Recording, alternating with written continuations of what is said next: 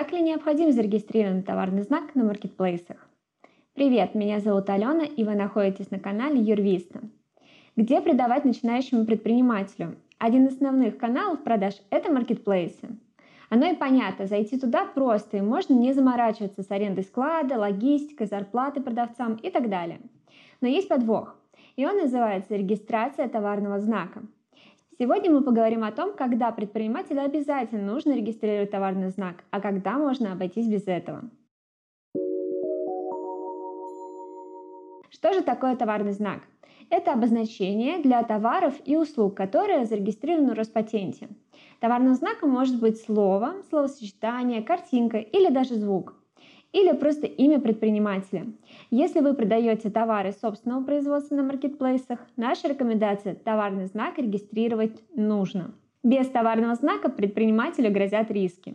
Первое. Подделка товара. Только товарный знак закона противостоит нечестным предпринимателям, которые захотят продавать товары под вашим именем. Второе. Потеря бизнеса.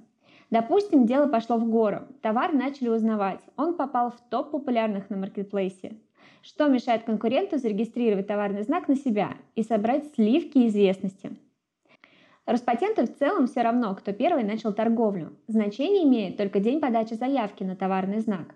И вот свежеиспеченный обладатель, как будто бы вашего товарного знака, может через суд запретить работу вашего бизнеса под этим именем. Немного о плюсах. Товарный знак помогает снизить налоги. Например, индивидуальный предприниматель владеет товарным знаком, а ООО, которое реально ведет деятельность, перечисляет ему деньги за использование товарного знака. Итоговая экономия на налоги на прибыль 9%. Другое дело, когда вы реализуете на маркетплейсе чужие товары, то есть работаете как перекупщик. В этом случае можно и не регистрировать товарный знак. Но есть и важные нюансы. Первое.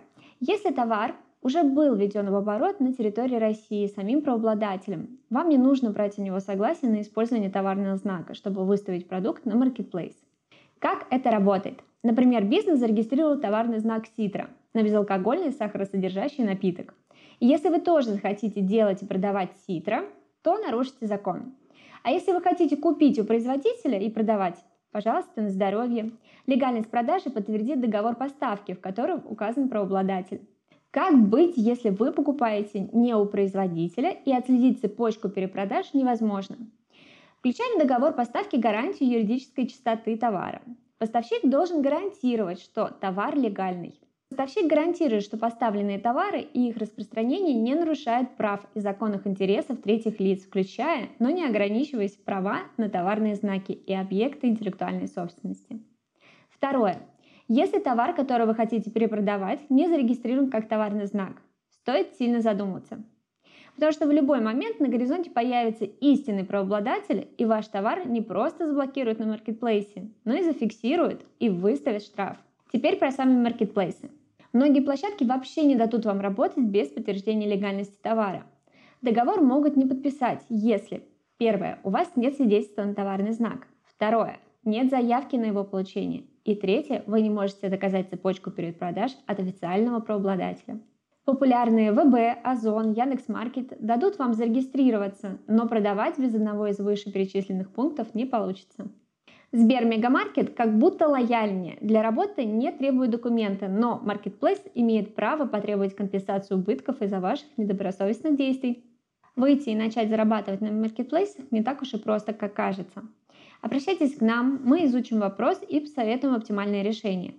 Подписывайтесь на канал Юрвиста, ставьте лайки, ждите новые интересные видео и до встречи!